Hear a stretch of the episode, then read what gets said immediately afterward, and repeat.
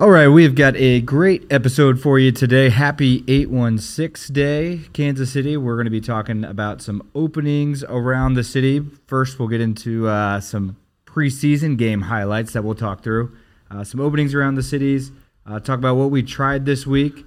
Kansas City made the news again, so we've got a hey, look, there's KC, uh, some personal pine tars, and then the mixed plate of Interview World of Fun rides and an interview. and an interview. Tucker Franklin on the show to talk uh, about Chiefs training camp so far. So, uh, lots to get to in this episode. Kansas City is home to a rich brewing history dating back to the 1880s with Ferd Heim and George Muehlebach, and the marks they made can still be seen today throughout the city. Nailed it on the name, by the way. Good job. Thank you. Prohibition took its toll on the breweries in KC, but in 1989, nearly 100 years later, Boulevard Brewing Company founder John McDonald rekindled that brewing tradition when he brewed and sold his first batch of pale ale at Ponak's. Ponak's, people forget. More than 30 years later, that spirit of Kansas City can do attitude is in everything Boulevard does. From creating Tank 7 and ama- an award winning American Saison to brewing Space Camper Cosmic IPA an exhilarating exploration into the universe of hops to deliver one of the nation's largest barrel aging programs, and even more recently with the introduction of Quirk Hard Seltzers, Real Fruit, Real Q-Bones. Fun, Q Bones. Q bombs. At the heart of Boulevard Brewing Company lies the intersection of traditional brewing and modern technology. Visit the brewery and take a tour to sip and see 32 years of brewing excellence and maybe catch a glimpse of the future to where that Kansas City spirit of innovation will lead. Boulevard Brewing Company, Kansas City, Missouri.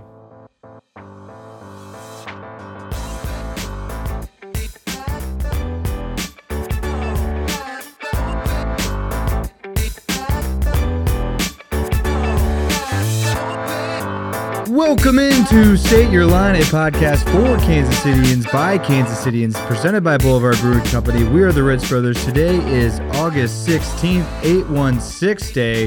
Happy 816 Day, Kansas City. Uh, you can celebrate today by, I don't know, going to a, a local restaurant maybe. That's a good Uh, idea. Doing something local. There's a 816 Day concert at City Market tonight Performances. Performances. performances by some local artists. Yeah, at yeah. Uh, City Market, it's free. Including a like a circus aerial arts performance thing with an emphasis on storytelling.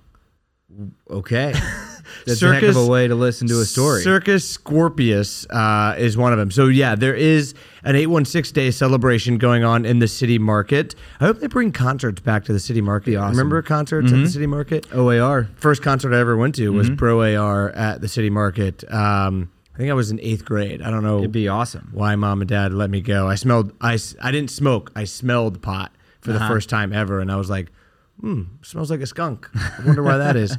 Um, that was at Bro AR at City Market. So I hope they bring that back uh, concerts. But 816 Day, there is a celebration, free celebration concert thing at um, at the City Market. Uh, there's Circus Scorpius, which is a like a Cirque du Soleil type thing, but local aerial arts performance with an emphasis on storytelling. Then there's Kyle Jones, a saxophonist, uh, and then a band called the Black Creatures, which is a duo of uh, musicians. So all of that is going down at the City Market along the KC Streetcar route, uh, tw- Fifth Street um, in that area. So that's from 5:30 to 8 o'clock tonight. Celebrate Okay. 816 Day. All right. Uh, I will celebrate 816 what day by, I mean, continuing to have a 913 number. you have, oh yeah, I have a that is 913 true. number. That is uh, true. which is really embarrassing. I, I know I've talked about it a lot, but you know, a, as a Missourian who hates Johnson County and will never move back to the Kansas side of the state line, I grew up over there. It's been mentioned many times. And my cell phone is still the first number that I've ever gotten. When I was 16, I got a cell phone, and it's still a 913 number. So um, it often confuses people that meet me for the first time and know how big of a Missouri guy that I am, that I have a 913 number. I feel Yeah. it's a kind of a little bit of imposter syndrome because I feel like a fraud. yeah, yeah. I'd be embarrassed. You haven't thought about changing it? No, I would never Do you change think my you could just change the the the area code? code? Yeah, the the area, area code. Um, I, don't- I don't know. It's, it's worth asking T-Mobile. I'll get the Mm-hmm. higher ups at T-Mobile. I want to talk to um Sounds Yeah, like C- a, a fun couple of hours on the phone. C- no, see. no, I'll go directly to the CEO of T-Mobile Mm-hmm. and say this is what I need to happen. Um, but yeah, do you remember when ar- you didn't even need area codes to dial numbers? Uh, no, I don't remember that. Oh, okay. Well, it used to be like before cell phones were in everywhere. You know, you just had home phones and you didn't need area codes. And then I remember it was a big moment in Kansas City, and it was like in the paper and all this stuff. We always had area codes, but you didn't need them in Kansas City when you were calling local. And then there's a big moment where even if you were calling local, you had to dial the area code. It was, it was a big gripe. I'm sure it was a lot of people's personal pine tars at the time. But uh, but yeah, happy 816 day. It's Kansas City Day because of the area code of our phone numbers. Yeah, Not, uh, not our, other people's. And and speaking of T-Mobile, I got to go to the T-Mobile Center for the first time with the rebranding and everything. Yeah, pink- pink it's everything? pink, pink everywhere. Yeah. uh, but if you have a T-Mobile number, you get to go through the T-Mobile line. So it's kind of like you get this VIP fast. Love lane it. going through with T-Mobile. Is I that don't how it was when you were when T-Mobile, it was but- Sprint?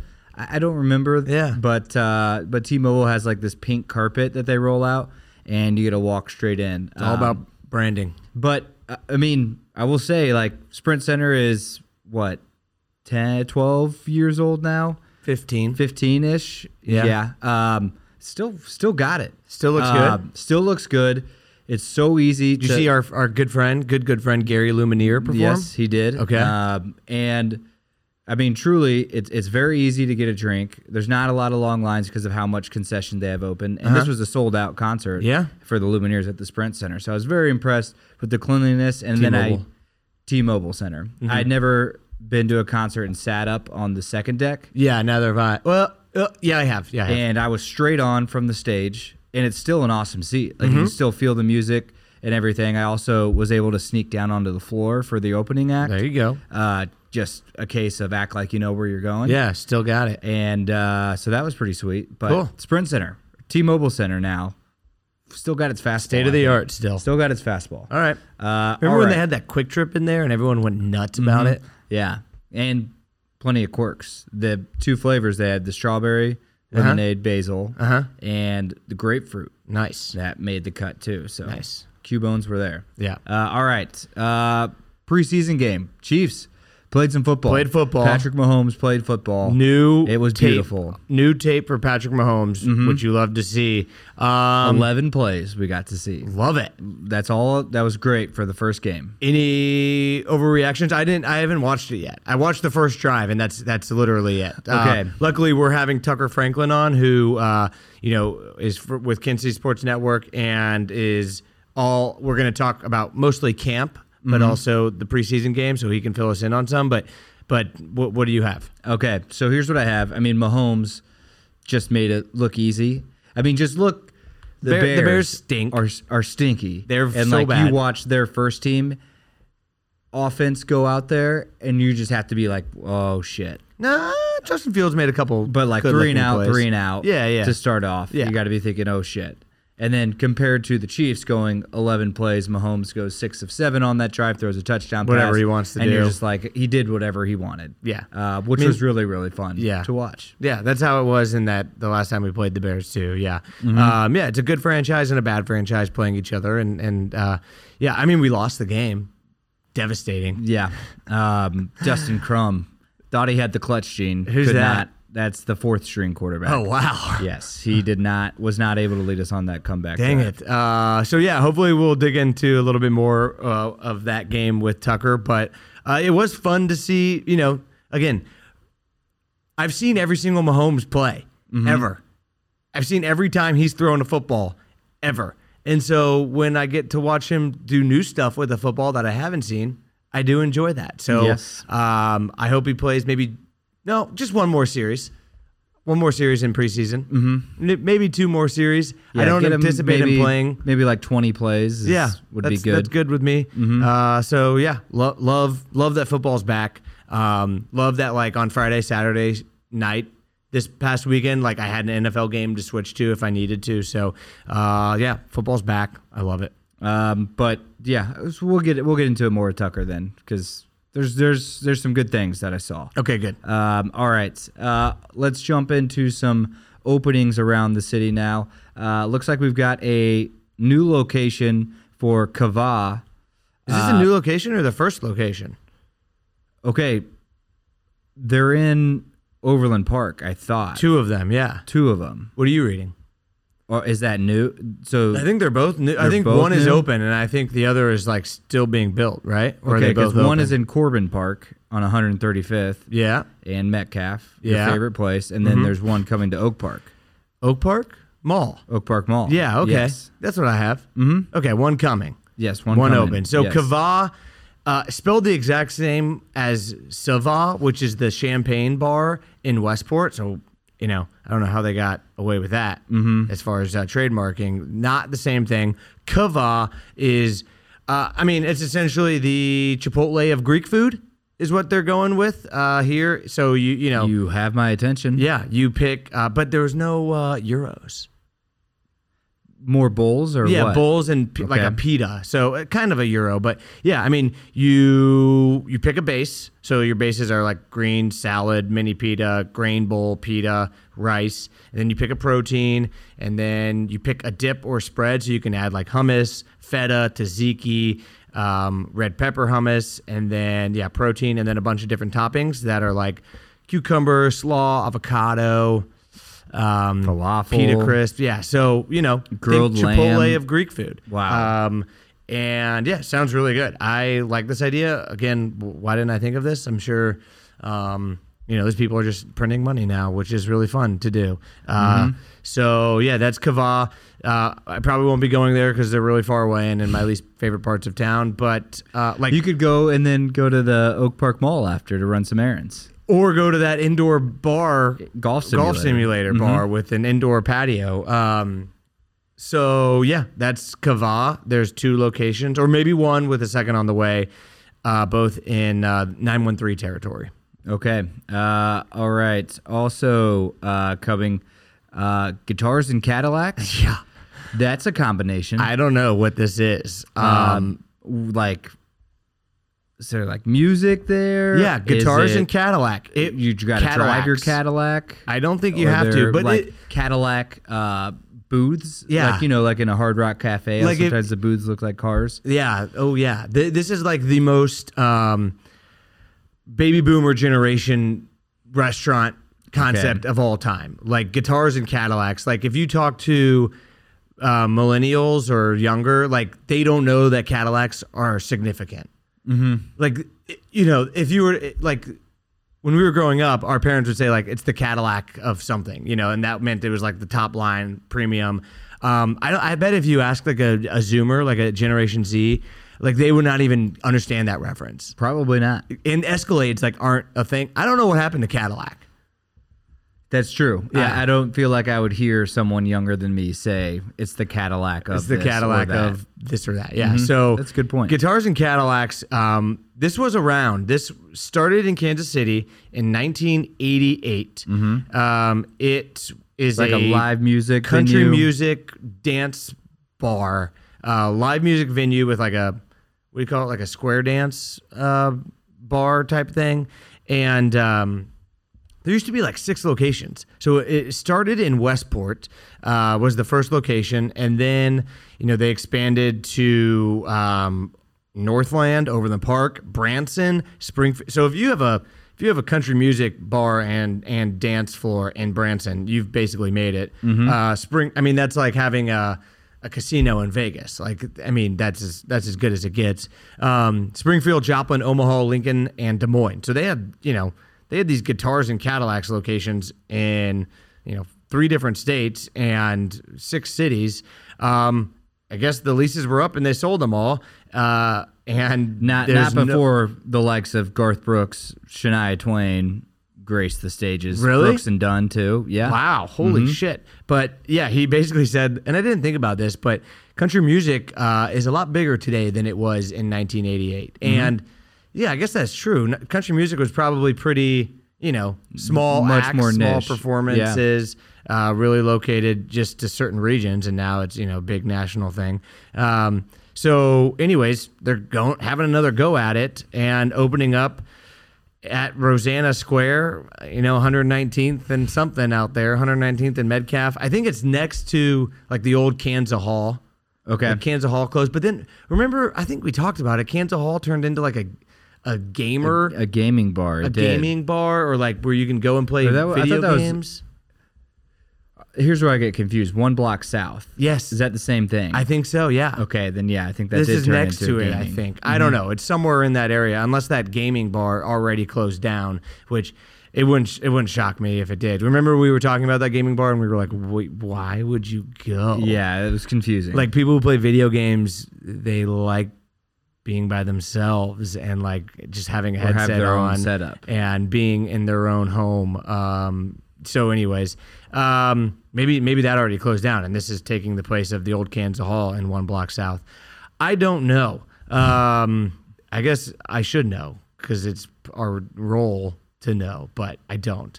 Um, so, anyways, yeah, guitars and Cadillac. If if you're one of our many listeners over the age of uh, 50 and you have fond memories of this place, um, let us know uh, what it was like. But it sounds like it was bumping in Westport back in the day. Uh, all right. Well, yeah. Google Maps points to a place called Schmidt Music, like in a strip mall, Yeah, I mean Rosana Park, Rosana Square, whatever. kind of by that is. Hobby Lobby Uh-huh. on 119th. Yeah, we'll see, because we'll be out there to check it out very soon. Definitely. Very soon. We'll follow up on this. Okay. Um, all right. Next up, we've got uh, Cafe Cafe. I think so. I think that's how I would say it in Columbus Park, uh, just east of the city market, uh, opened up over the weekend. So we've got a Kansas City's first Vietnamese coffee shop. That's right. In one of the oldest neighborhoods in Kansas City. Yeah, and I think a neighborhood with a lot of uh, Vietnamese immigrants, or at least um, Vietnamese uh, heritage in that neighborhood. Um, so Jackie Jackie Nguyen is opening this. She is from New York City or from San Diego, I think, and then she was on a Broadway. She was a Broadway performer in New York City, and then left New York City during the pandemic. Moved to Kansas City in 2020. Opened up uh, Cafe Cafe, right? That's what that's how it's spelled. C A P H E, um, out of a food truck in 2020, and then now has a brick and mortar. Yeah, it's the first coffee shop in uh, Columbus Park and the first Vietnamese coffee shop in Kansas City. Um, it's really close to Vietnam Cafe, which is a popular restaurant down in Columbus Park. There's a uh, bakery next door that used to be open really only one day a week, but is now going to be open more frequently because they anticipate more foot traffic because of the popularity of uh, Cafe Cafe. Uh, this is at Fifth and Campbell, Harrison, in between Campbell and Harrison on Fifth Street in Columbus Park, uh, down there. So the neighborhood's it's on the up and up. Mm-hmm. It's uh, it's doing good things. Good. Uh, all right. Let's see. Next up, uh, we've got Zero Zero Pasta, uh, which is coming to Kansas City. A, a, a pasta lover, Mitch Fagan, started this place, right? We've talked about it. I know. Okay. Okay. Any relation to our friend? I don't know. Did- we'll have did- to ask. did we we'll have to ask. I mean, a Fagan from Kansas City. I would imagine there maybe is some a relation. massive, massive family. Yeah. Um. So yeah, we talked about this zero zero handmade pasta last time we talked about it. it was a concept where during the pandemic, this couple um, really got into making pasta at home, just like everyone picked up, you know, bread making and pasta making and different hobbies. Um, they got pretty good at it. They started to enjoy it. They started making handmade pasta for friends and selling it to friends. And then they started a Facebook page and they started selling handmade pasta out of their house. Um, and then they turned it into a legitimate business. Uh, and they were working out of like an old kitchen, uh, I think somewhere in on the west side, uh, which was the neighborhood that they lived in. And now they have like now they turned it into a real business. Now it's a real brick and mortar shop that's open four or five days a week. Um, and they have a rotating pasta weekly. So um, each week they'll kind of rotate which pasta they're making because it's a small operation. It's just like one manager and four employees hand making this pasta. Um, so they're going to sell that. They're going to sell like some of their own sauces that they're making. They're selling like local, um, like olives and tomatoes and cheese and other um, locally made stuff, Italian Italian food stuff. And yeah, I mean, this looks pretty sweet. I definitely want to try it. Yeah, well, you can sign up for a subscription for it too. Oh, subscription So basically, like it'll you can sign up for like a monthly subscription, a weekly subscription. and you just get a, a pasta Get pasta delivered, sent right? to you. Yeah, because it orig- it was before this brick and mortar shop. Last time we talked about it, it was delivering pasta to your house, like wrapped Mm-hmm. in in you know the the the ice packs that Yeah. HelloFresh comes in. and this will be the the subscriptions are all like stuffed pasta, like tortellini, ravioli, all of those good things. Yeah, so, now the brick and mortar shop it's, pasta. It's on the west side. It's at 17th and Summit. It's a little tiny place, but uh, looks awesome. I love this idea. All right. Uh, also, making a big return, a big splash. That's right. Coming back is the Zambezi Zinger. Yeah. Uh, Zambezi Zinger. Zambezi Zinger. Uh, which is coming back to Worlds of Fun after a hiatus. How long was it gone for? Uh, it was dismantled in 1997. Okay, which I was surprised longer- it was that long ago because I have m- distinct memories of the Zambezi That was the first one I ever rode. Yeah. First roller coaster I ever rode. And 1997, yeah. I, I mean, I guess I was, I guess I was 9 Mm-hmm. eight, eight, eight years old. Um, but uh, but yeah, it is. It was dismantled in 1997. So Zambezi Zinger was one of the three original roller coasters when Worlds of Fun opened in 1973. Um, and they're bringing it back for the 50th anniversary. So Worlds of Fun opened in 1973. Next summer is the 50th anniversary. So they're bringing back the Zambezi Zinger with some updates. Um, it was always a you know pretty family friendly coaster. It, I, it- I thought it just went up a Yeah. circle and then back down. it's- that's essentially what Yeah. it did. Yeah, um, just kind of circled around up and yeah. But uh, I think there's some updates to make it a little more, I guess, thrill, a little Yes. higher on the thrill scale um, because it was pretty soft, if we're being honest. With a nod to the past, it looks like it does kind of have that Correct, spiral correct. staircase, yeah, I'll call it. But it was it was a pretty soft coaster. Like like you only rode like once once you were once you rode it, you were like, oh. And when and you when you were like ten years old, you're like, oh, that that coaster's not scary enough for me. And, Yeah. you, and you were basically a wimp if you wanted to ride the Zambezi Zinger because it, it, it wasn't the Mamba basically. And I don't want to spoil because we're doing the mixed plate of Worlds of Fun slash Ocean, Oceans of Fun rides. Um, but you know, the Zambezi Zinger was it was pretty soft, mm-hmm. pretty pretty. It was it was a, a, it was a classic. Yeah, it was a classic. my first roller coaster. I don't want to, you know, it was a classic, but Yeah, that one and the the kids one that uh, was like the it was like a hungry caterpillar maybe or a worm of sorts. oh, I think a worm. Yeah, yeah, yeah, those two. Yeah. I remember distinctly. yeah. That's a good one. Um, all right. Uh, next up, let's uh, let's move into a little what we tried this week. Uh, this week, I felt I've never done this before. Like gone to like a restaurant or a bar and then ordered in food to that place. Yep. Uh, it's a it's a move that I just I, I hadn't done before. But uh, we went to Strange Days Brewing uh, Brewery down in uh, City Market for Tottenham versus Tottenham. Chelsea, which Amazing game. I'm I'm still protesting. Yeah, still protesting. Did you sign the petition? I this signed that- it. I, there's that they're like, because pulling a, another man down by his hair apparently warrants. it's not in the it's not in the rule book, Kevin. okay. Um, yeah, I, like I, whenever I see petitions, Mm-hmm. petitions in general, like they, they were like ten thousand Chelsea fans have signed a petition to not allow um, Anthony, whatever his name is, the referee, to ref a Chelsea game again. And it's like, who petition for who? like what what process? Where in the Premier League process would they ever starting put, a movement. Would they We're ever put something that says like if ten thousand Chelsea fans, if ten thousand people sign up a petition, we will. Uh, but what? Who who You're talking about it. who's gonna You're talking about it. who's gonna be affected by this petition? What rules are gonna change? You know the referee's ma- name now. You're talking about it. So I'm talking about it because it's, it's dumb, effective. and It's Chelsea effective. fans need to get over it.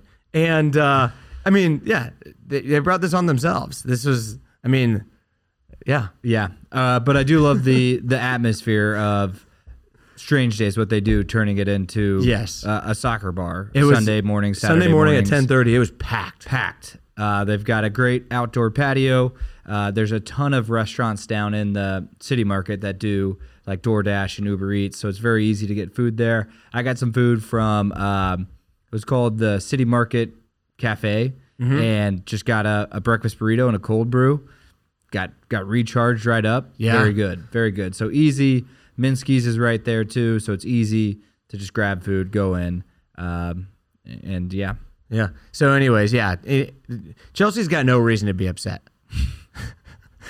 They- Um, they, they they couldn't they couldn't keep it together. They, Also- they lost their cool. Also, I got to give a shout out to one of the beers that I had, uh, the Summer of Sun. It's a, a wheat saison, and it's got hints of ginger in it. Love that. Uh, it's fantastic. I, I wish I would have had this beer earlier this summer because it it hits very well for the summer.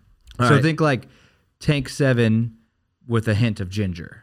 It's really good. like that.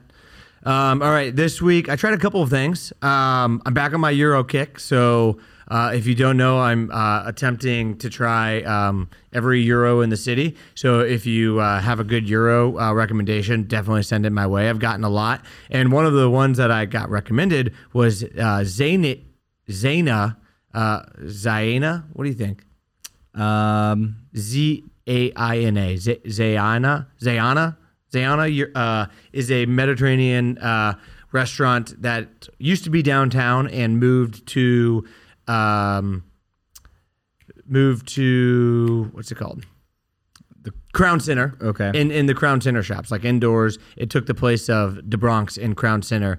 Um, so I got that gyro. Very very good gyro. Um, the uh, this is coming now uh, ranked number four on my list Okay. of best gyros in Kansas City. um, made the mixed plate. Yeah. Um, the meat, the lamb and beef was sliced just a little too thick. I like it thinly sliced, like sh- more shaved Easy to than tear like through. than like sliced. Great, um, great bread though. Great uh, pita or non bread, whatever.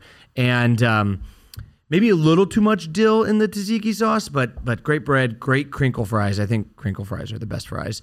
Um, so I'm a little biased there, but uh, it was a little on the smaller side, so I wasn't like super full after the meal. But that's okay. It was a lunch. I don't need to leave lunch stuffed.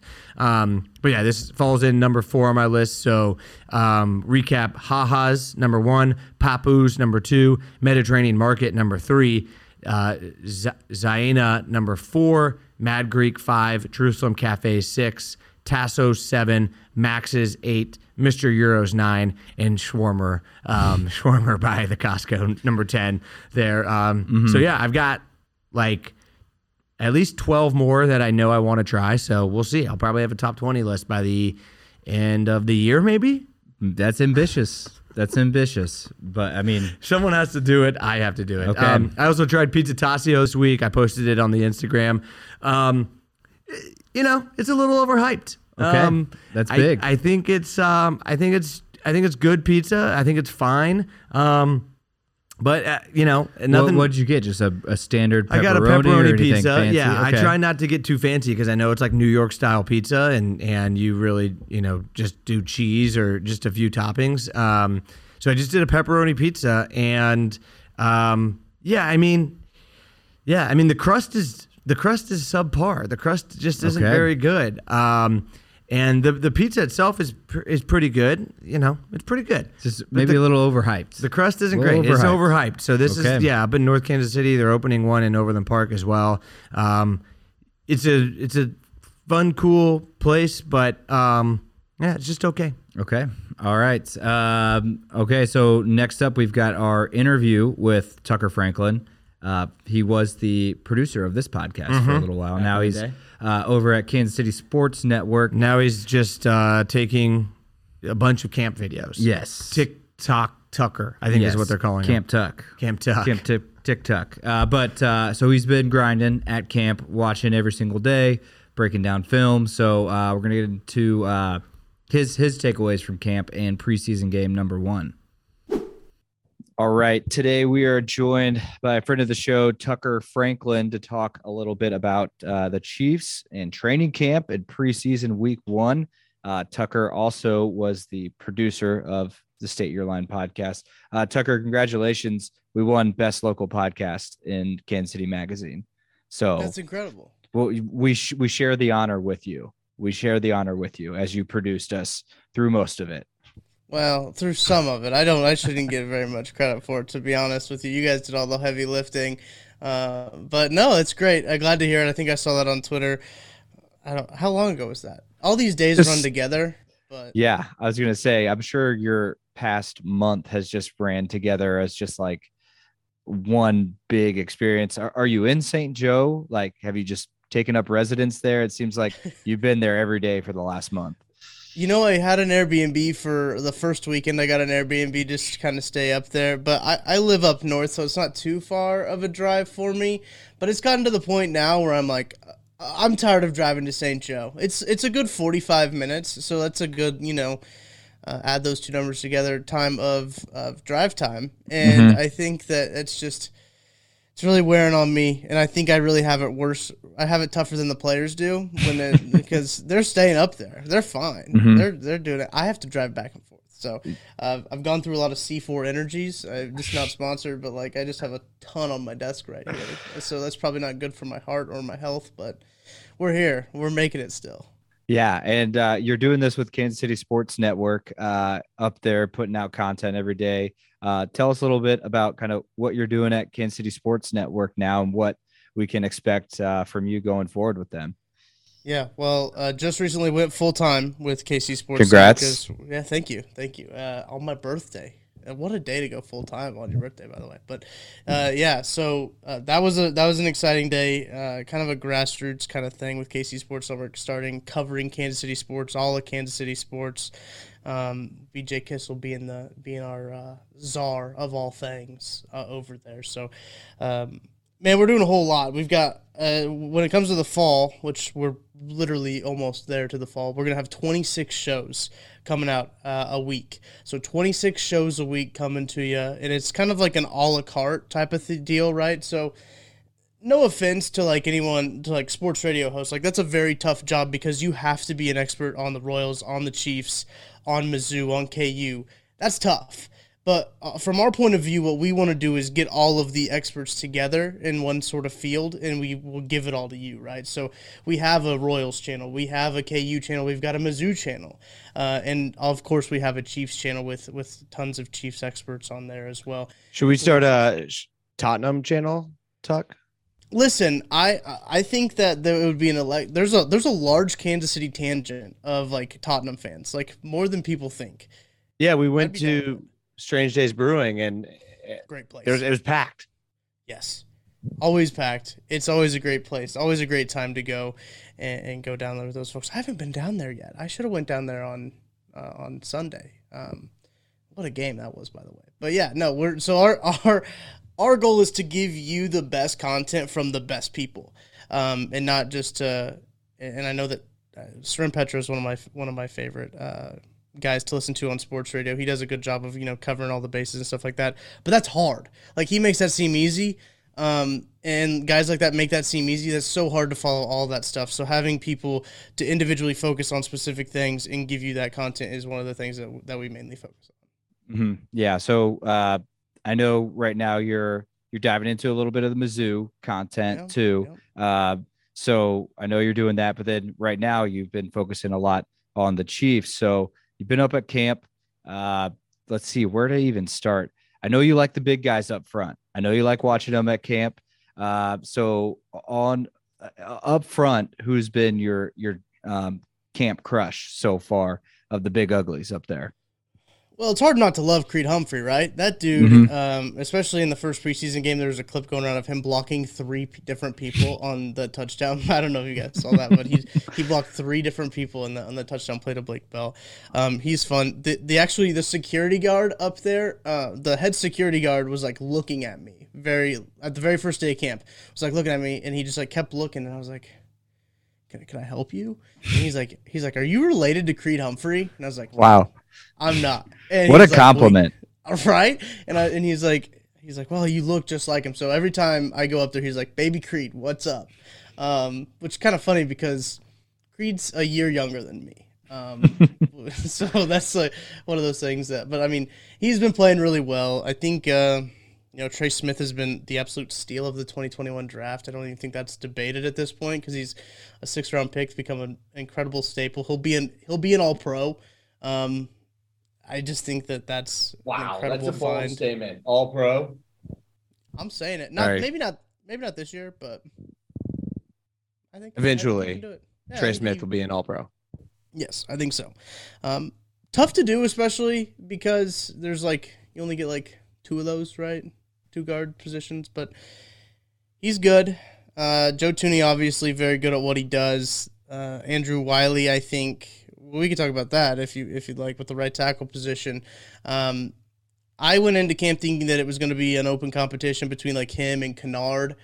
And I don't think that, that that very quickly became no. This is Andrew Wiley's job, just because I don't think it was um, Kinnard's fault necessarily. I don't think I, I don't think Kinnard is there quite yet. I will say that, but I think that Andrew Wiley was just like, okay, yeah, this is our best right tackle guy right now. Uh, Lucas Niang still hasn't came back from his torn patella injury in his knee, which is somewhat concerning. Um, but yeah, I, I think that that's kind of the big story. Obviously, Orlando Brown coming back. That dude didn't really miss a beat. Uh, he looks really good. He looks like he lost some weight. He looks a little bit more mobile with that. So the offensive line looks good. I know the second unit did not perform very well in the preseason game, nor did the third unit. Um, that's a little So not very deep. Right, not very deep in that position. I think they've got a, a few guys like um, Kinnard didn't play uh, particularly well, but that's tough going for your first NFL NFL action at right tackle. Um, but yeah, I think I think the, the depth of the of the position could be better, but they've got guys that can that can fill in when when need be, and I think that's going to be important. Yeah, one of the positions that um, I think kind of has some depth, but at the same time, I don't think a ton of skill is is uh, is cornerback. Um, I, I don't know enough about the the cornerbacks, and I know we always play more than like we say we're going to play. So you know, we started the season with like three quote unquote starting cornerbacks, but you know, a lot of times there's four or five in the game at a time. So McDuffie, Sneed, I, I assume Fenton who rounds out that that cornerback position and and who do you think uh is good or who did you like Yeah. Um, it was really surprising when the Chiefs cut Lonnie Johnson uh, today. I think that because especially they traded for him. Now they traded like a 2024 conditional seventh round pick or something like that. Something that's not even real. Uh, they traded for him. Uh, so I, I don't think that they were they did they that they got the return that they anticipated from Lonnie Johnson. Um, I was a little disappointed with him and, and kind of the first few practices leading up and the first preseason game. He just didn't didn't separate himself from where he should have. Uh, Dicaprio Bootle has been one of those guys that is is getting a lot great of name run. too A wonderful name. Um, Yeah. all name team for sure. That he should make the team just because of that. Um, and I think that he might be one of those guys that comes in and plays in the slot a little bit.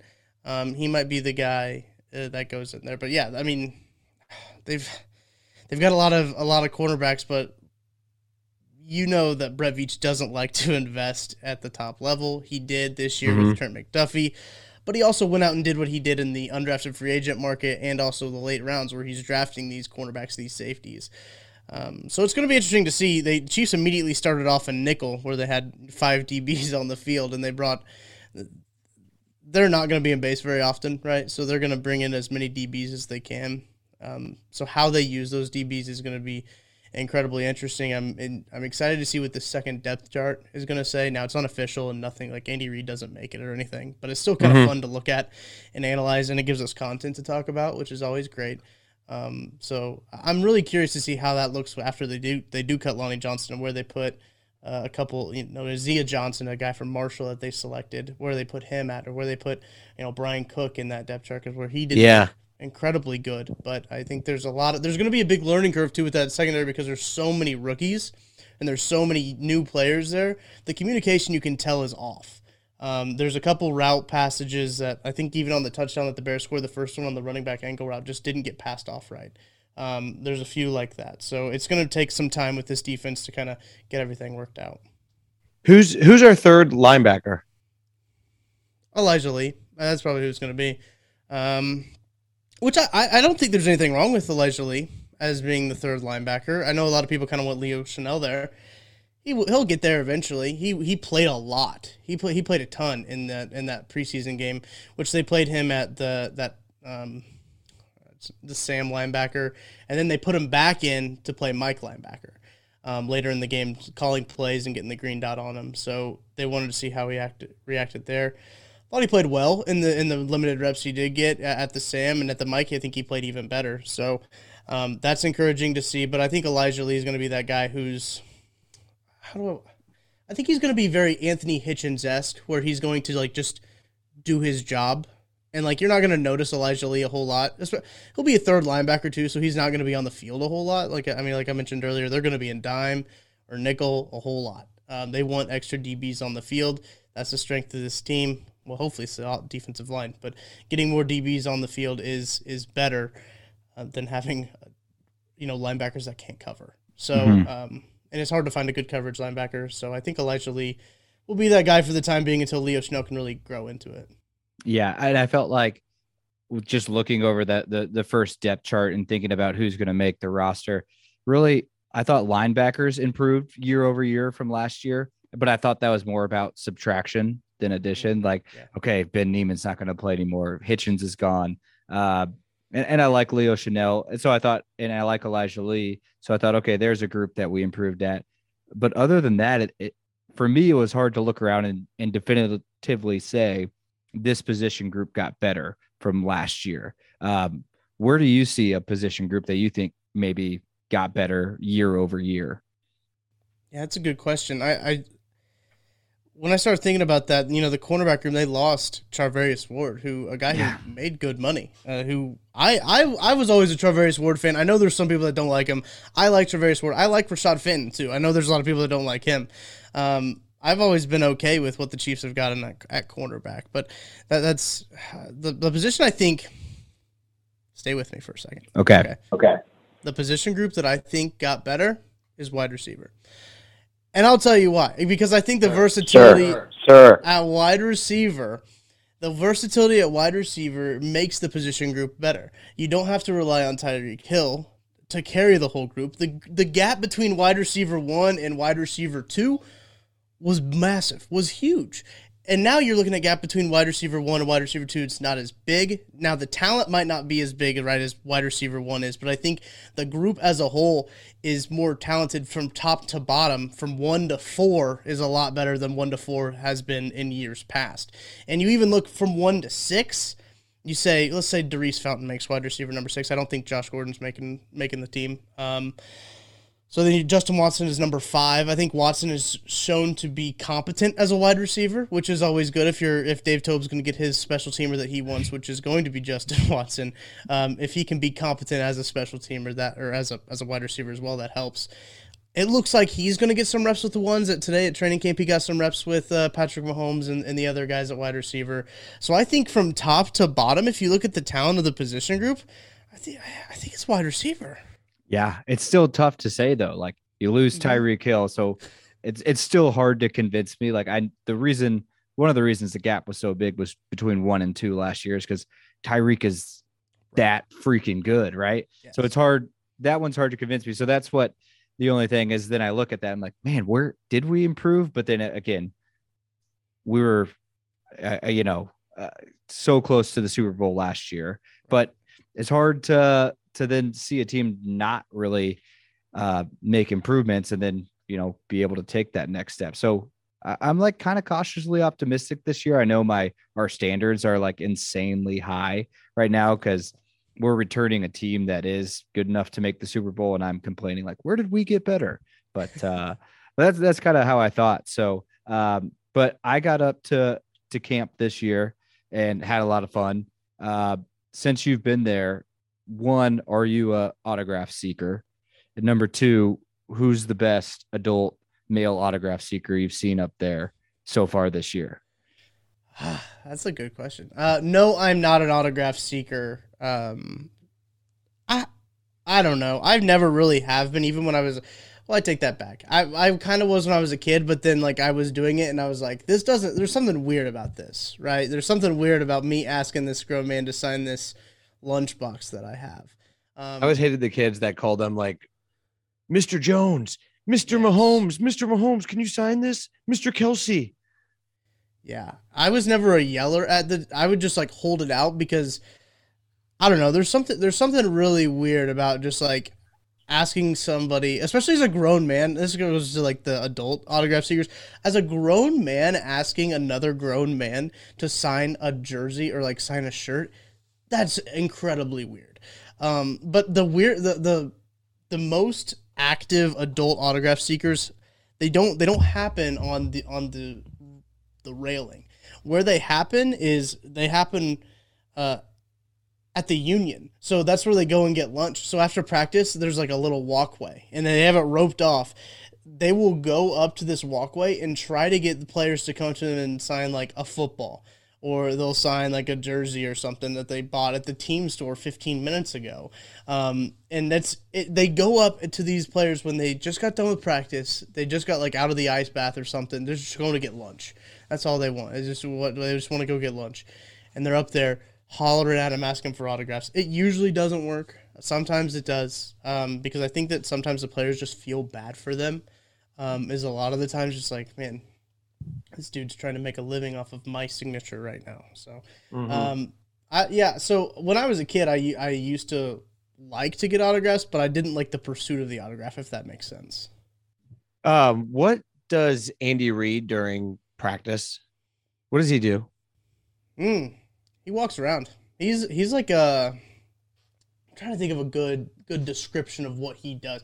He like patrols. You know, like uh, you know when you were in high school and you were sitting at lunch and like the principal or somebody would just like walk around at lunch. Like that's what he does. And you hear him every now and again get on to people. Like when when something doesn't look good, he'll he'll yell at people.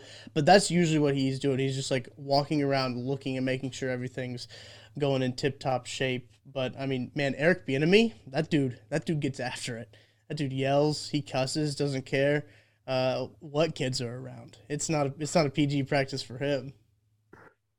What? Uh, yeah, because I always wonder like what how can Andy Reid like actually coach during training camp and and what he can actually do because I assume most of what he does is you know behind the scenes and and as far as like more of a CEO of the franchise and of the football team than like an actual coach, right?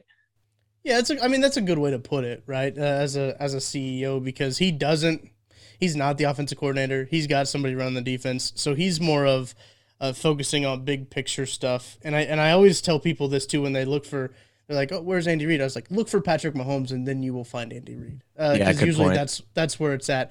He's staying with Patrick. He's you know they're always having a dialogue about what works, what doesn't, um, type of deal, especially this early in the season, trying to get everybody comfortable with everything. But I think that's really what he's doing is just like gauging the feelings of everybody while practice is going on, what's going on, and you know I think Justin Reid left practice early, like at the beginning of camp. And like I think a lot of the times it's Andy Reid saying, "Hey, just go sit out. Like we don't need you to get hurt during practice."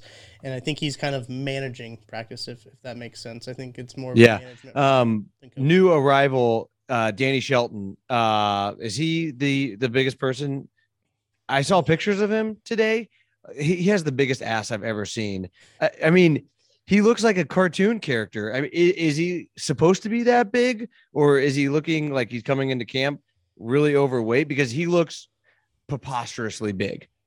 That's a really good question because I haven't actually looked up what he. I'm gonna do a live lookup right now. What he weighed in at. Um, but he is large. Like that dude is thick with like 17 C's. Like the, it's the like calves, unreal. like everything, just thick, just thick. It is, it's a large human being right there. Yeah. Look. Oh, there's some of these pictures. If you just Google Danny Shelton and hit images, holy cow, that's just a large. Human I I, I love.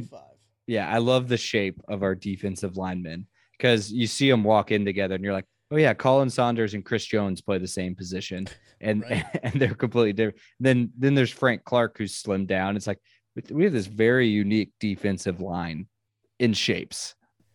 He's definitely a uh, a run stopper. You could say he's a he's a he's a plug filler or a hole filler. Plug filler.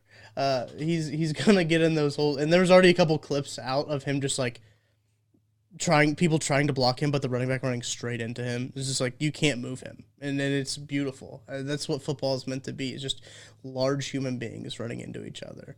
You know who else is really large? Is Carlos Dunlap, but he's a fit large. Like he's like six seven or something like that. Mm-hmm. I, I remember seeing him for the first time when he ran out. I was like, I did not realize how large of a human being this is, and it just kind of throws you off. When I think that's a good thing about training camp is you get to go out there and you get to see these guys, and it's sometimes really hard when you watch them on TV or even if you go see them at a game and you're like sitting maybe not really close and you're sitting kind of far away and you just can't really tell how big these guys are. Mm-hmm. You get to be really close to these guys at training camp and you're like, oh, these people are different. Like you're a different breed of human being if you play in the NFL. How would you predict uh, it, it's going to be split as far as our edge guys? So like Clark, Karlaftis, Dunlap, um, uh, who's the guy? Mike Danna. Like those four are like our four edge guys. Because I could make it like I could think like like each would get like 25% of the snaps really because there's no standout there.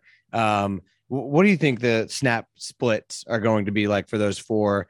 Because I one, I bet they change throughout the season, right? Like I bet the first six games are very different than the last six games because they kind of always are the way um, Spagnuolo works. But what what do you think is going to happen with those four? Yeah, what I think is really interesting too is when you look at snap percentages for defensive linemen, it's very like you don't they're lower than you would expect, right? Frank Clark led the led the defensive line last year uh, with 58% of the snaps. And so if you say, "Oh, you he only played 58% of the snaps," like he's playing a little more than half the time, but what's usually true is like 47% was Mike Danna, Alex Okafor 41%. And then you're looking Chris Jones played 56. That's an interior guy. Um, other outside guys, Josh Kaindoh, 4%, Demone Harris, 1%. So, like, these guys rotate so much. So, what I think is a is a is a ideal situation, especially when it comes to Carlos Dunlap. I think I talked about this on some. I don't know. I talked about this somewhere. Um, if he can take over that 41% of the snaps that Alex Okafor had last year, that's a win. But now you're looking at it and you add George Karlaftis to it. So Frank Clark doesn't have to take 58% of the snaps. Frank Clark's going to be better when he doesn't have to take 58% of the snaps. That's just that's just going to be true. Um, I, I think when you start to look at Mike Danna, I'd like to see that number go down a little bit less. But he has been he has been playing uh, well, and and I think that that's a good thing. But when you start to look at it, I think if you can take Frank Clark down to about 45%, 40, 45%, you bring, um, so that would take uh, Karlaftis up to about, I'd say Karlaftis about 30% would be good for him his rookie year. And then you've got uh, Dunlap with, at 41%. Dunlap didn't play a whole lot in the in the preseason game. He doesn't have to. Um, he's fine. Uh, so I think that's one of those things that's going to be interesting to see because I don't think he'll start, but I also don't think he's going to be the second guy off the bench either.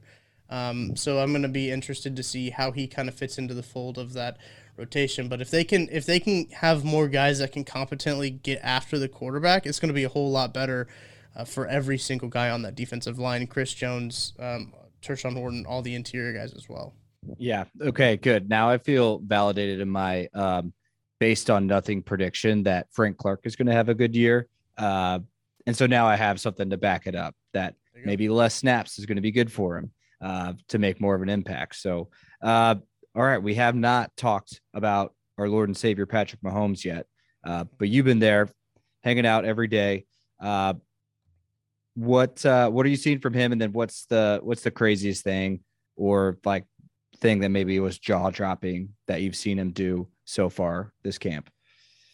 Well, he's done some incredible stuff already. Like the behind the back, uh, the he's done a bunch of behind the back stuff, but he hit the crossbar from like midfield. Uh, that was a video that that was going around.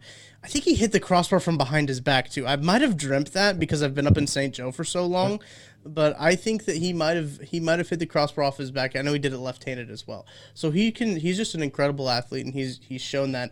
Uh, one of my favorite things that happened uh, on Monday at camp was he was he was going at it with Rashad Fenton.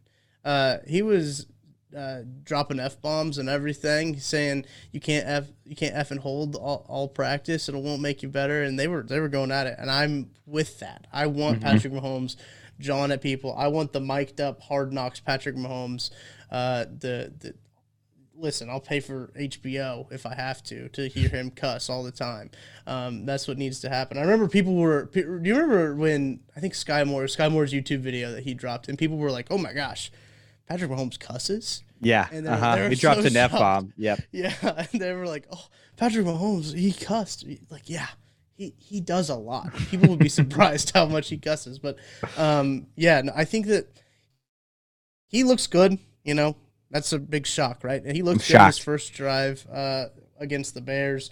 Took care of business, sat out the rest of the game. Um, I think I, am really excited to see how he does with like Matt Nagy, right? I've got a I've got a Bears fan who's a friend of mine, and I told him I was like, man, Chiefs quarterbacks look really good. I think the Bears should hire uh, the, the Bears quarter or the Chiefs quarterback coach as their head coach to get it figured out. Um, he did not find that very funny. Uh, but I thought it was really funny. So uh, no, I think I think Patrick Mahomes is going to be good this year. Um, hot hot take from me. Old. Patrick Mahomes going to be good again. Uh, and listen, more wide receivers is going to be better for him. Like I, Mhm. I talked about the wide receiver position, having more targets for him is going to be better. And I, I just can't wait to see him play for more than a drive. That was a real tease Mhm. us. It was, Yeah. it was awful. We might get two next week. We might get two. Who knows? Maybe three if if Andy's feeling crazy. But I'm okay with with two drives next week. Uh, would be fine. Um, all right, couple rookies on offense. You mentioned Skyy Moore. Um, who do you like to have a bigger impact rookie season? Skyy Moore or everybody's favorite um, rookie right now, Isaiah Pacheco? Man, Isaiah Pacheco's hot in the streets, isn't he? That Mhm. dude Mhm. is trending. And did he Um, change his name? We were talking about that. I think it's Isaiah. Isaiah? Did he change? The, or is I the think so. spelling It's- different? It's just spelling's just weird. Okay. Um, yeah. Uh, so we we actually sat down at KC Sports Network with, with him at the Shrine Bowl when we were out in Mhm. Vegas. So we met him. We, we sat down with him. Uh, we called him Pacheeks because like he's got he's got a thick lower half. Cheeked up. Um, he, he is double cheeked up. Um, is really what it, why we called him Pacheeks. Um, I think somebody did a poll and said like Pacheeks is awful, and I was like, you guys don't know. You guys don't know the context, but Mhm. I think that I think it's safer to say that Skyy Moore has a bigger impact um, in in his rookie year, just because everyone's ready to make uh, Isaiah Pacheco a 1,000 yard rusher already, which is very funny. Um, can he do it? I think so. Like I think he can. I think he has the ability. I think he's got the talent. Will he have the opportunity? I don't know. I mean, you look at the first. You look at that first drive. He did play with the ones. He did run behind the the, the first team offensive line, but he got like I think four snaps or something like that. Clyde edwards got like seven. I think it was seven, three, and one. Yep, that's what it was because they had 11 first team snaps. So it was seven, three, and one, and the one was Jerick McKinnon. Um, so if you look at that, and he's only getting three snaps out of 10, can he get a thousand yards? I mean, he could. It's possible, but is it likely? Not really. Um, so I think Skyy Moore has a little bit more opportunity, uh, just because the wide receivers flip so much and they go and they have, they always rotate in and out. So um, I want to see Isaiah Pacheco absolutely go off and win like a rushing title or something. That'd be kind of sick. Um, just for just for them to like flex of like, yeah, we know what we're doing better than Mhm. everybody else. Um, but I don't think it's gonna happen. I wish it would though. Yeah, I, I, I'm okay with no running back winning a rushing title while Mahomes is our quarterback, right? I think I'd Yeah. Be okay with that. I'd be okay with that. Maybe maybe leads the league in yards per carry, something like Mm. that. That'd be sexy. Uh, Receptions. uh, yeah, receptions. That'd be great too. Yeah. Uh, all right. Well, Tucker, thanks so much for joining us. It was fun catching up. Thanks for giving us those uh, insights from Camp Two. Uh, we really appreciate it, man. All right. Thanks to Tucker for joining us. Uh, we haven't actually done the interview yet as we're talking, but I'm sure it went awesome. Oh, it was great. I'm sure it was awesome. Such a good interview. Yes, exactly. So good to hang out with Tucker again. Uh, Maybe. and Unless he cancels it. Unless he like cancels it right now, and then 10 this is awkward. Yeah. Um, all right. Uh, let's move into uh, hey, look, there's Casey Leonardo DiCaprio meme pointing at the TV. Uh, Union Station is named the most beautiful train station. One of One of, not the most. one of the 37 most beautiful train stations. Should this be Midwest Mad that is not number one? No, no, no, no, Kev. This is in the world. Okay, This is all most right. beautiful train stations in the world. So this includes Europe and like Asia. Some old train stations. Um, where no, no, no, where train stations are still like used. Mm-hmm. So like you know, in the United States, our train stations. Is an event space. Yeah, yeah. Our train stations are not really, you know, they're not updated. They're not used because we don't have train a big train transit area. Um, so this is most beautiful train stations in the world. So um, it looked like we were ranked like 27th, um, but that's a good thing. This Okay. is architect architecture digest digest, which seems pretty legit. I don't know why. Why are your magazines called digests? Don't know. You want to look it up real quick? Yeah, I'll look it up. Um, but I mean, you know, we're right in the middle uh, of of train stations that are in like Metz, France, um, Feitschartel, Switzerland, Kuala Lumpur, Malaysia, Ishikawa, Japan, Paris, France, New York City, Kansas City, right, right in the thick of things. So, uh, Union Station is gorgeous. It is beautiful. It will be the home of the 2023 draft. So we'll get to show that off as Okay. well next year. Uh, it's it's funny. It's like uh, all these like beautiful train stations. It's like, yeah, well, we're having the NFL draft in front of ours Uh-huh. in a parade. Let's go. football. Um, which I love that. Uh, so yeah, that is Union Station, and like it's funny too because I saw the list and I was like, oh, let me just uh, Control F Union Station here, and like half of them are called Union Station. Mm-hmm. Um, so that didn't help at all. But yeah, Union Station in Kansas City, Missouri, number twenty-seven on the list of thirty-seven most beautiful um, train stations in the world. Random number, 37. Top 37. You know, Kevin, it's all about the clicks, baby. Um, okay, so all digest. about those clicks. Digest refers to a size of magazine. Oh. so magazine size that's smaller than the conventional size. like re- that's why Reader's Digest was always that's so why small. Reader's Digest is small, similar to the size of a DVD case. Mm. Um, But I bet when Digest started, DVDs didn't exist. they did not. Uh, but I wonder if it truly is digest sized because I feel like a lot of I'll, I'll see digest on a magazine cover, but it's not actually small.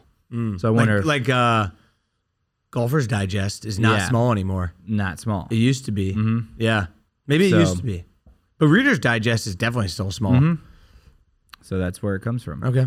Uh, all right. Uh, let's see. Next up, uh, we've got our personal pine tar this week. For me, uh, I, like I said, I was at T-Mobile for the Lumineers concert. Yes, you said that. When you are at a sporting event, so if you're at a MLB game, you know, after the seventh inning, they do not sell beers, so you can prepare for that. You're like, all right, Uh-huh. here comes the seventh inning, got to go get my last beer. NFL game, I think it's fourth quarter, right? They don't sell beer in the fourth quarter. Yeah, correct. So, you know, before the third quarter's over, go get that last beer. At a concert, you don't really know when the concert's going to end, and you don't know when they're cutting off. They the don't have a sales. time. You, you didn't hear a time. I didn't hear a time, so I didn't know when when they were cutting off beer sales. And I get why they don't have that at a concert, because then everyone would get up and like leave, Leave the, the concert if they like made an announcement, like, "Hey, beers are almost done." Uh, but it just left me in a spot where there was still a lot left in the concert, um, and I to wasn't go get a wasn't beer? driving. Went to go get a beer, and it was They, they'd cut it off. it all all been cut off. Dang. What, all what been did cut you? off. How, how did you survive? Um, Just had to go to Brooksider and drink a lot more beers until 1 a.m. and Yep. buy a T-shirt. Uh huh. Yep. Because uh, the Busch Light on tap still flowing at the Brooksider. Love that. I got this sweet T-shirt. Yeah, to prove T-shirt's I was sweet. there. A T-shirt is So, uh, but yeah, concert beers. There needs to be some kind of signal, or maybe in the program let you know what time they're cutting off. You should have when you So- went next time you go, ask the When's the last call? yeah, Yeah. and just like whisper it to me so that everyone else doesn't hear it and there's no rush. Yeah. and just only tell me. That'd have been nice. Yeah, I should have Just, done that. When's the last call? Yeah. Uh, my personal pine tar. Um, so our sister and brother-in-law moved this weekend. Uh-huh. Um, and um, you know, moving. Re- there's a lot of there's a lot of stuff that goes on with moving. Moving is hard. It's difficult. Sucks. Um, it's also it was it was hard for me not to criticize my new brother-in-law about his. Uh, well, I guess not new, new as in like a year and a half ago, but he's got this big U-Haul and he's trying to back it up, and all I wanted to do was jump in the car and back up the U-Haul for him up the driveway, and then the U-Haul was too big to fit in the driveway, so it took everything in my power not to criticize him. Um, which I did not do. You- and I certainly you- wouldn't do that on the, a podcast. No, you did yell that you'd get in there and drive, and people laughed like they thought you were joking, but you were not. I was not joking. No. And then I realized that I should go easy. I shouldn't. I shouldn't do that. And so I stopped saying that after like the sixth time of saying, "Hey, you need me to get in there and try to back that U-Haul up into this driveway?" Uh, a 20 foot U-Haul. er, Yeah, probably 25 foot U-Haul. yeah. I wouldn't. I wouldn't. I'm not going to sit here and criticize him and say like, "What was he thinking buying a U-Haul that big?"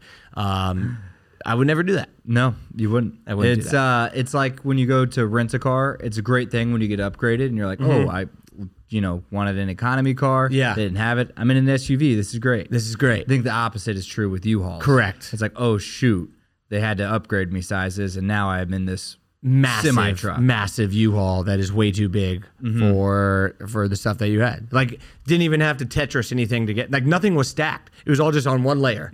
The whole U-Haul. Was pretty quick, It was quick. pretty quick. But uh, thank you for not criticizing him. I would never in do that. person or on a podcast. I would never do that. Yeah, very nice of you. Um, all right, uh, this week we've got our mix plate of world of world of worlds of fun. There it rides, Uh, which I, I honestly hand up. I didn't know a ton about worlds of fun, its history or anything. Oh, I, I don't know much about it either. I'm today years old when I realized it's called Worlds of Fun because of all the different sections. Oh yeah. Are like Europe, Africa. Maybe not a great word for Asia anymore, but that's what it started as. Yeah. Um, so The but Orient? Asia, yeah, Yeah. and uh, so I, I didn't honestly, I didn't realize that. I just thought it meant like you'd have a world of fun. Yeah. I get you. Um, you know who opened it up? Who? Lamar Hunt. Ah. Yeah, Lamar Hunt and one of his business partners Lamar. started it in 1973. Yeah. Uh, it's been sold since a few times. Yeah. Um, and changed, still locally changed owned? ownerships. I don't think so. But we, our Um, good friend, our good friend Brian McGannon is now the director of communications there. Oh, really? Yeah. Okay. So we need to have him on. We Talk should worlds of fun. talk more worlds of fun. So I won't. Then I'll, I'll I'll spare the whole Wikipedia page. But just a fun fact: the Timberwolf. We all remember the Timberwolf. Yeah. One of the greatest roller coasters of all time was the world's top-rated roller coaster in the 1991 Inside Track Readers Survey. Oh, I, I believe it. So I used like to a- say outrageous claims about Worlds of Fun. Mm-hmm. Like I used to think, like I think at one point I I said them, like I, I believed that the Mamba was like the tallest and the fastest roller coaster in the world. Hmm. So Maybe uh, that's true. And then in a another 1992 survey, it was named the number one wooden roller coaster in the world. Oh, So, yeah. I mean the Timberwolf. Then it, it had a, a tough tough tough uh like 10 years there between died. 95 and 2005 yeah Someone died on it. yeah and then more people fell off and got hurt Wow. Well, I remember the uh, person who died on it like took off their seatbelt and tried to get out. I remember that. yeah Those were the rumors. um and then a couple other people got hurt uh so I think it's still around, dog. I, I don't know if people you think I honestly It's I on their don't- website. it is Timberwolf is still yeah. Okay. Still functioning. Yeah. I don't know if I'd get on the Timberwolf. Are you kidding? You would? Yeah, of course. I'm sure it's been modified. Yeah, dude. We'll ask McGannon about it. yeah, we we need to. Okay. Uh, uh so we're gonna do our, our favorite rides. Yeah, from- it's been updated a little bit. okay. So we're still there. uh, we're gonna do our favorite favorite rides from uh, Worlds of Fun and Oceans of Fun. Oceans of Fun came about ten years later in 1982 or 84. So about ten years later, that's when Oceans of Fun opened up right next door. So, Nice. Uh, all right, episode 171. So that means you get to go first. Yeah. It's a all tough right. choice here. So this is this is past and present. This is yeah, I did past and present. Okay, yeah. Yep. Uh, number one, Easy Mamba. Um, I remember going in high school and, and uh, like only riding the Mamba. I think I think I Yeah. rode it like ten times in a row, and it never got old. Um, it was a long roller coaster. It was the fastest. It was the highest. It had the steepest drop. Um, it had some sick bank turns that that would g you up. Um, yeah, the Mamba is sick. I, I have not been to Worlds of Fun. Um, I hope McGann is listening to this and maybe you know slips us some. Uh, um, you know, free tickets? tickets. or something. But uh, I haven't been to Worlds of Fun since I think like my junior year of high school. So that was what we determine? Like 2006. Yeah. yeah.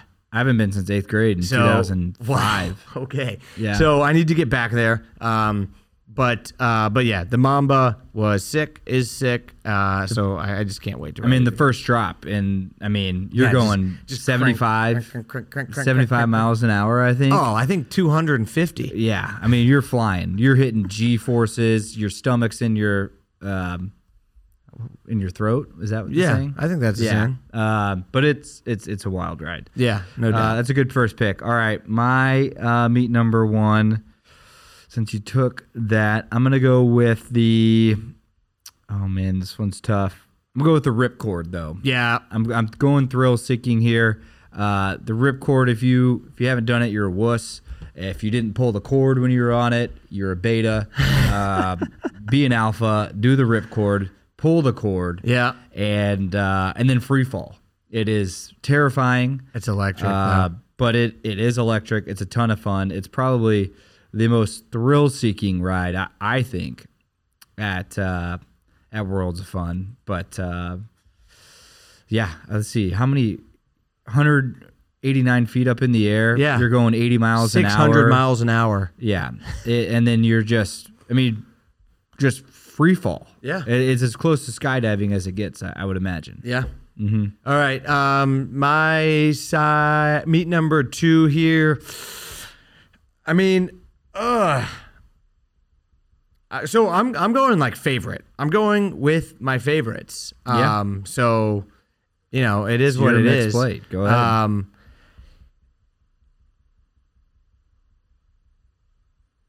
oh God. I, there was way is more. hard. There was way This more. is hard. There was way more than I expected. Okay, I'm to going. love. I'm going favorites.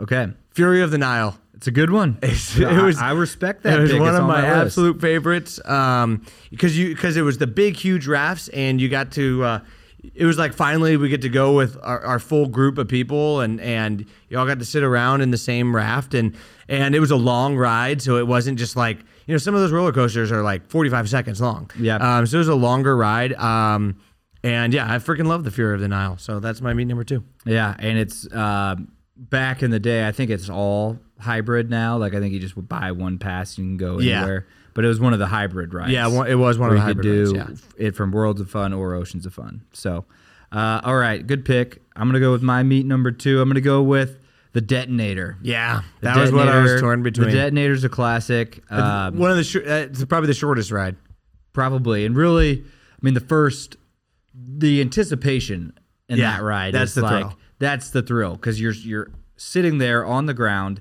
and you can hear the machine firing up Mm-hmm. and you're trying to predict okay when when are we going to take off Yeah. but you never can and then again it just full speed 200 miles an hour straight up in the air 600 miles and an then hour. free fall down and then you know that's the most exciting part you do it a few more times but your legs are dangling uh that's that's a heck of a ride and the Yeah. anticipation of it is incredible Yep.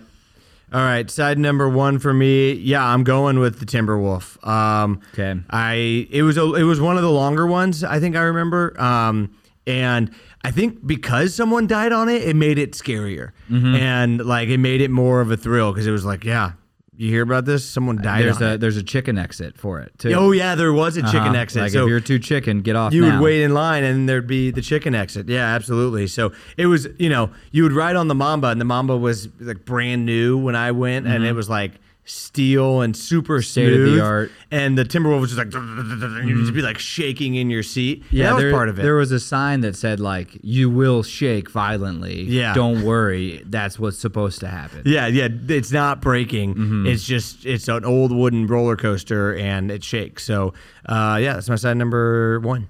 Okay, good pick. Um, all right, my side number one. I'm gonna go with. Uh, oh, this is tough. Some good ones here. I'm gonna go with with the one that's also not around anymore. R.I.P. in 2017, the finishing fling. Oh wow! Do you remember yeah. the finishing fling where it's just you got inside and basically spun around in circles 200 miles an hour to where Yeah. the G forces would, 200 would stick your body Yeah, to the it's the Finnish fling. the Finnish fling, like the like finish the country Finland. uh, the Finnish World- fling, Worlds of Fun. Worlds of Fun. Yeah. Um, and so then the G forces would hold your body to the wall. The floor would drop, so you're just stuck to the wall, uh-huh. trying would- to focus on one thing so you don't puke. It would hurt. I'd never puke, but it would hurt my hair because your hair would there'd be friction on your hair because you kind of start sliding down and your head would be pressed up against it and uh, Yeah, but the Finnish fling is a classic. Yeah, tried, and it, there's always people puking right outside of it, which was pretty funny. But Mm. Classic. also, around that time, watching the movie Rocket Man, where he, Oh, he experiences G forces and then being able to Is go on it the called Rocket fling. Man? Is that what it is? I believe so. Yeah, yeah, that was I a don't know the name of hilarious that movie. actor, but it's classic. Uh, so then getting in and experiencing the G forces felt like an astronaut training. Yeah. it was awesome. Yeah, that's that's funny. I searched Rocket Man the movie, and of course, like the most recent one shows up. But um, but you'd be remiss if you didn't if you didn't see Rocket Man in 1997. Mm-hmm. Um, that was a good movie starring Harland Williams, aka the cop from Dumb and Dumber. Yep, Harland Williams. Uh, great movie. All right, side number two for me to finish things off. Um, I'm going. I loved the um, the boomerang. So the boomerang was a shorter roller coaster, and it was newer. I think it was like brand new. Oh, yeah, I forgot about that. Newer. I think it came about in like 2003 or something. Um, but um, but Forgot it would go.